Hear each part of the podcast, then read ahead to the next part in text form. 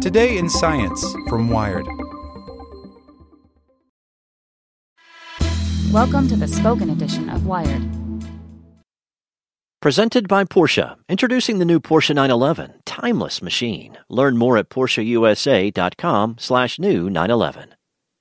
A baby fish crisis, the terrible Microsoft Surface Pro X, and more news.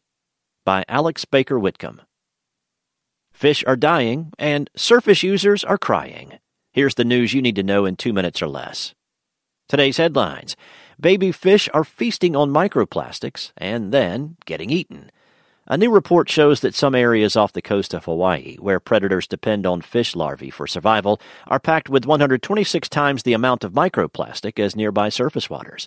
Not only do animals confuse these microplastics for larvae, the plastics also find their way into the bellies of the larvae themselves, climbing the food chain all the way up to you and me. Microsoft's Surface Pro X is an expensive mess. Don't buy one. Microsoft introduced the Surface Pro X as its fastest and best two-in one computer in the lineup to date. Don't believe it.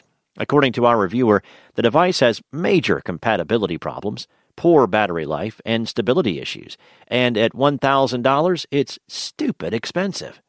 So, what's good about it? Free returns. Fun fact, zero. That's how many likes some U S Instagram users will be able to see starting this week. Instagram C E O Adam Mosseri announced at Wired twenty-five that the company would test hiding likes as part of a continuing effort to make Instagram a safer and less toxic corner of the internet.